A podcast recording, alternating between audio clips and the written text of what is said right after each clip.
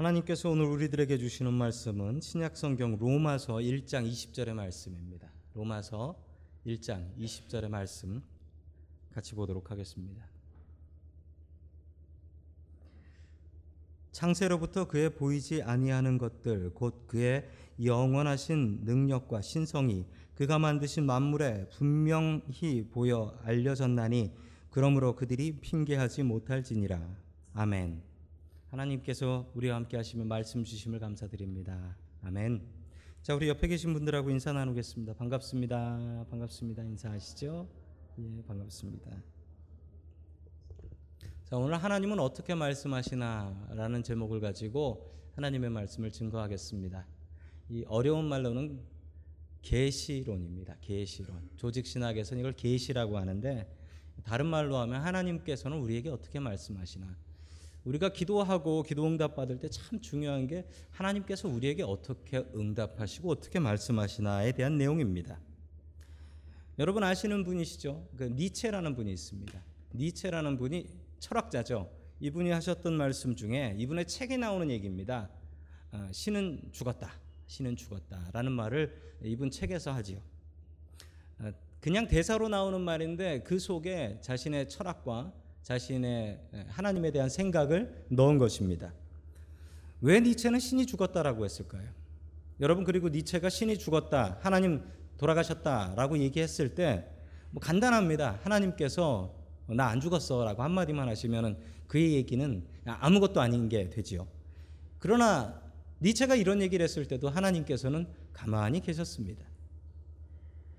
여러분 만약에 성경에 나오는 이야기처럼 하나님께서 동네 아저씨처럼 우리들에게 쑥쑥 불쑥불쑥 나타나신다면 그리고 모세가 불타는 가시떨기 나무에서 하나님을 만난 것처럼 하나님을 만난다면 여러분 감히 누가 신은 죽었다 하나님 돌아가셨다라고 이야기할 수 있겠습니까? 그렇게 이야기한다 할지라도 누가 그 얘기를 드러나 주겠습니까? 그런데 왜 이런 얘기를 하게 되는 것일까요? 여러분 지금 왜 우리는 성경의 이야기와는 다르게 여러분 성경에 보면 하나님께서 수시로 응답하시지요? 수시로 와서 말씀하시지요? 마른 땅같이 모세가 홍해를 건너갔지요? 여러분 그런 기적이 왜 지금은 없습니까? 여러분 성경에 나온 기적들이 그냥 성경에만 있을 뿐 지금 나타나지 않기 때문에 사람들이 이런 얘기하는 것 아닙니까? 하나님 돌아가셨나? 예전에는 이렇게 능력이 있으시고 이렇게 말씀을 잘하셨는데 왜 지금은 하나님께서 우리에게 이 세상의 불의를 보시면서도 아무 말씀하지 않으시는 걸까? 이런 생각을 하게 되는 것이죠. 여러분 분명히 알아야 될 사실이 있습니다. 하나님은 다양한 방법으로 우리에게 말씀하신다. 다양한 방법으로. 여러분 이 방법에 대해서 오늘 같이 보도록 하겠습니다. 하나님께서 다양한 방법으로 자기를 보여주신다. 이게 어려운 말로 뭐라고 하냐면 계시라고 합니다. 영어로는 revelation이라고 하지요. 계시. 하나님께서 자기를 드러내 보이신다는 거예요. 그런데 그 방법이 따로 있다는 거지요. 여러분 하나님께서는 어떻게 자신의 뜻을 그리고 자신이 있다라는 것을 그리고 자신의 능력을 보여주실까요? 그 방법들을 우리가 계시라고 하는데 이 계시에는 두 종류의 계시가 있습니다. 첫 번째는 일반 계시, 그리고 두 번째는 특별 계시.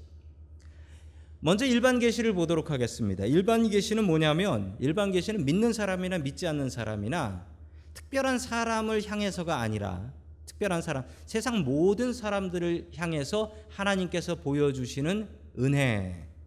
이것을 일반 계시라고 합니다.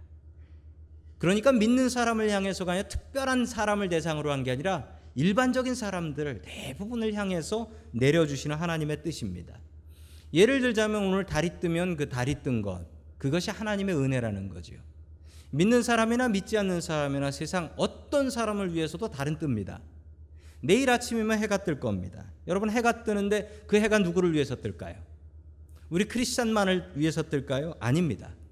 그 해가 뜨는 것은 세상 모든 사람들, 어떤 한 사람을 향한 것이 아니라 세상 모든 사람들을 향해서 하나님께서 은혜를 내려주신다라는 사실입니다. 그래서 우리가 일반 계시를 이야기하죠. 우리 로마서 1장 20절 말씀 같이 봅니다. 시작. 창세로부터 그의 보이지 아니하는 것들 곧 그의 영원하신 능력과 신성이 그가 만드신 만물에 분명히 보여 알려졌나니 그러므로 그들이 핑계하지 못할지니라 아멘. 세상 모든 것에서 하나님을 발견할 수 있다라는 겁니다. 우주에 수많은 별들이 있습니다. 여러분 그 별들이 자기 질서가 있어요. 그 질서가 있어서 그 질서대로 돌고 있습니다. 여러분 그 우주는 누가 만드셨고 그 우주의 질서는 누가 만드셨을까요? 여러분 이게 우연히 돌아간다는 것은 참 무식한 얘기죠. 그 복잡한 것이 우연이 될 수는 없는 일입니다. 누군가 질서를 세우셨다. 이 바울은 로마서 1장 20절을 통해서 그 얘기를 하고 있는 겁니다. 창세로부터 그의 보이지 않는 것들 능력과 신성이 세상 모든 것에 숨겨져 있으니 그것을 보고서 야 하나님 없다라고 핑계할 수는 없다라는 거죠. 여러분 그런데 이 말씀에도 나타나 있지만 일반 계시의 특징은 무시할 수 있다는 겁니다. 해가 뜬 것을 보면서 그 해를 보면서 은혜를 받으면 야 하나님께서 오늘도 저렇게 아름다운 해를 띄워 주셨구나 아름다운 햇볕을 주시는구나 라고 감사할 수 있는 사람도 있고 그 해를 보면서 또 해가 떴구나 왜 비는 이렇게 안 내리냐 이러는 사람도 있을 수 있다라는 거예요. 즉 여러분이 일반 계시의 단점은 일반 계시는 무시할 수 있다라는 거예요. 무시할 이게 무슨 하나님의 뜻이냐라고 무시해 버릴 수 있는 게 단점이지요. 여러분 일반 계시에는 여러 가지 종류가 있습니다. 크게 성경에 나타나 있는 그 일반 계시의 모습들은 첫 번째로는 자연입니다. 따사로운 햇빛을 보면서 야 하나님께서 우리에게 햇볕을 내려주시는구나. 또 내리는 비와 눈을 보면서 야 하나님께서 비와 눈을 내려주시는구나. 여러분 하나님께서 믿는 사람 집에는 비를 더 내려주시고 이러지도 않아요. 하나님께서 똑같이 공평하게 내려주십니다. 그래서 사람들이 야 믿으나 안 믿으나 비 내리는 것 똑같고 해 뜨는 것 똑같더라 이렇게 무시하게 된다라는 거지요. 여러분 하나님께서는 이렇게 자연의 은혜를 내려 주실 때도 있고 여러분 얼마 전에 한국에도 지진이 있었지 않습니까? 때로는 하나님께서 자연을 통해서 그의 진노와 심판을 보여 주실 때도 있습니다. 지진과 해일과 태풍으로 회개하지 않는 우리들에게 하나님의 힘과 진노를 보여 주실 때가 있다라는 사실이죠. 자, 두 번째 일반 계시의 방법은 역사입니다. 여러분 짧은 시간을 놓고 보면 하나님이 안 보일 때가 있습니다. 여러분 우리의 인생에도 마찬가지입니다. 우리의 인생에 고통스러운 일들이 있을 때 우리는 속으로 생각하기에 하나님이 어디 계신가? 하나님이 살아 계시면 어떻게 나에게 이런 일이 있을 수가 있을까? 라고 고민할 수 있습니다. 여러분 그러나 우리의 긴 인생을 놓고 보시면 여러분 하나님의 손길을 느낄 수밖에 없죠. 하나님의 손길을 느낄 수밖에 없어요. 여러분 어떻게 나라 잃은 이스라엘 백성이 2500년 만에 자기 나라를 세울 수가 있습니까? 여러분 이게 가능한 얘기인가요? 세상에 어떤 나라가 나라 잃어버린 나라가 2500년 만에 자기 나라 다시 세우고 자기 말을 다시 찾는 그런 민족이 있을 수가 있습니까? 없지요? 없어요. 있을 수가 없어요. 여러분 역사를 보면 하나님께서 분명히 계신 것을 알 수 있어요. 여러분 비가 많이 내리고 날이 흐려서 해가 안 보일 때가 있습니다. 여러분 해가 안 보인다고 해가 없는 것은 아니지요. 그 구름 뒤에 그 비구름 뒤에 하나님께서 계시다라는 것을 우리는 분명히 알 수가 있습니다. 여러분 역사를 통해서 알 수 있는 거예요. 그래서 역사를 배우면 하나님을 부인할 수가 없습니다. 세 번째 인간의 마음을 통해서 하나님께서는 계시 자신의 뜻을 보여 주십니다. 여러분 사람의 마음을 하나님께서는 움직여 주세요. 여러분 내 마음이라는 것을 여러분 하나님께서 잠시라도 다른 마음으로 움직여 주실 때가 있습니다. 여러분 그런데 중요한 사실은 내 마음이 움직인다고 이게 하나님의 뜻은 아니라는 것입니다. 여러분 내 마음이 이렇게 저렇게 왔다 갔다 하는 게 하나님 뜻인가요? 여러분 인간의 마음 중에 꾸준히 길게 하나님께서 주시는 마음 여러분 이게 바로 하나님께서 인간 우리들의 마음 속에 역사해 주시는 마음입니다.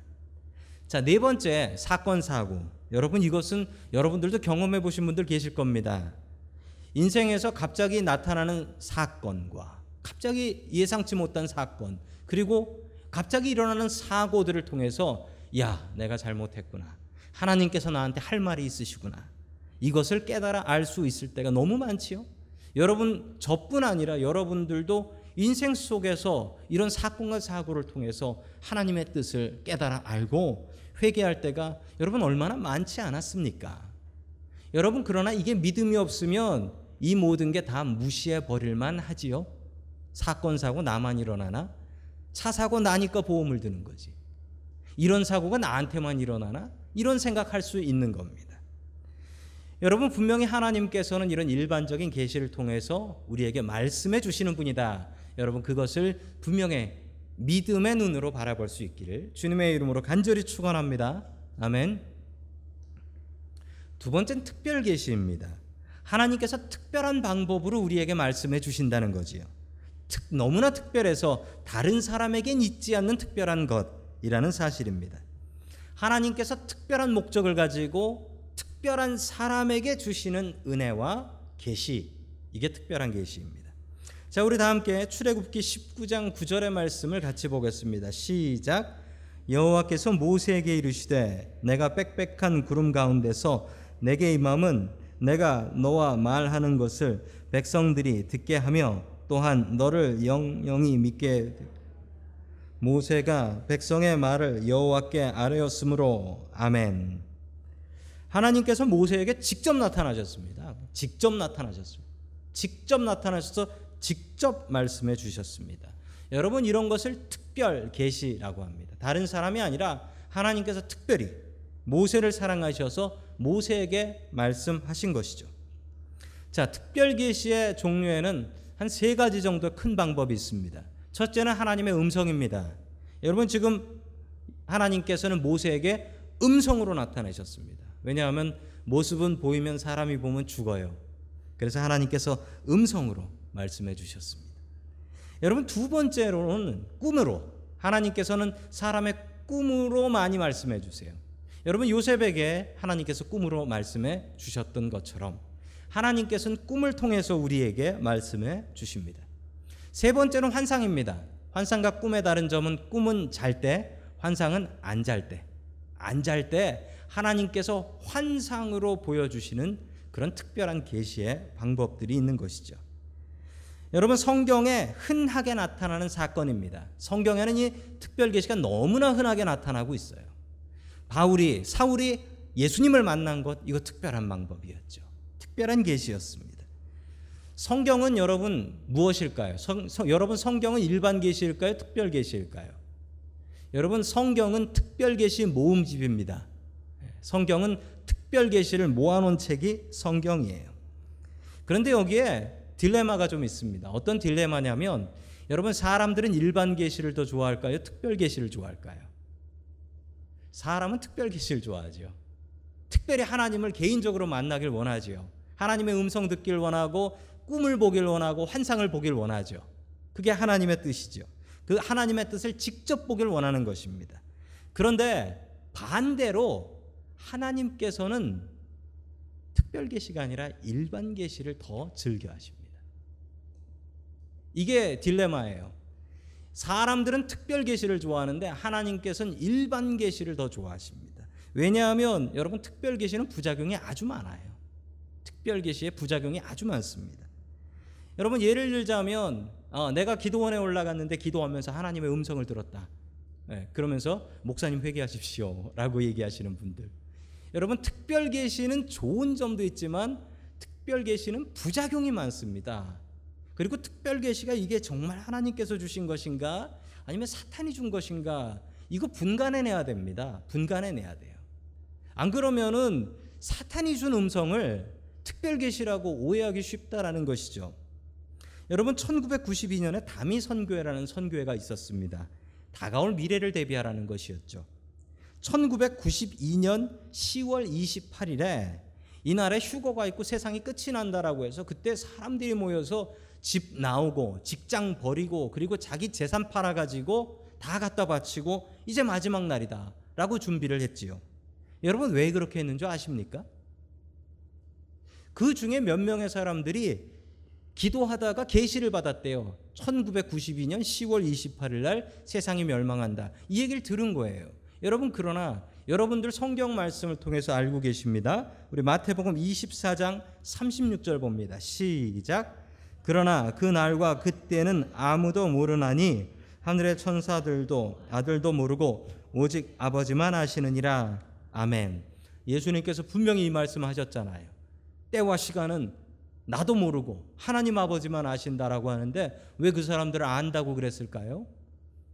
여러분 이게 특별 계시의 위험함입니다. 자기가 특별히 들었다라는 거예요. 특별히 들었기 때문에 성경에 나온 이야기가 맞냐, 내가 들은 이야기가 맞냐, 특별 계시가 맞다는 거지요.